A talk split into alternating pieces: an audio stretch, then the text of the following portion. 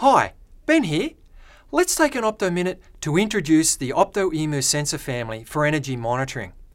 The Opto Emu Sensor 3V can be wired directly to electrical panels and equipment using up to three current transformers or CTs. It can also connect to four pulsing devices like utility meters. Two Ethernet ports plus wireless LAN give you plenty of network options.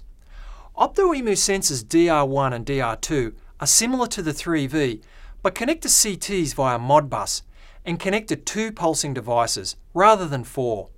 The DR2 omits wireless LAN, providing a lower cost option.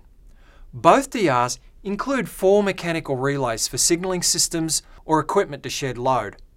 All three OptoEmu sensors have built-in Modbus and can connect to just about any Modbus device via serial or Ethernet networks, even SNAP I/O.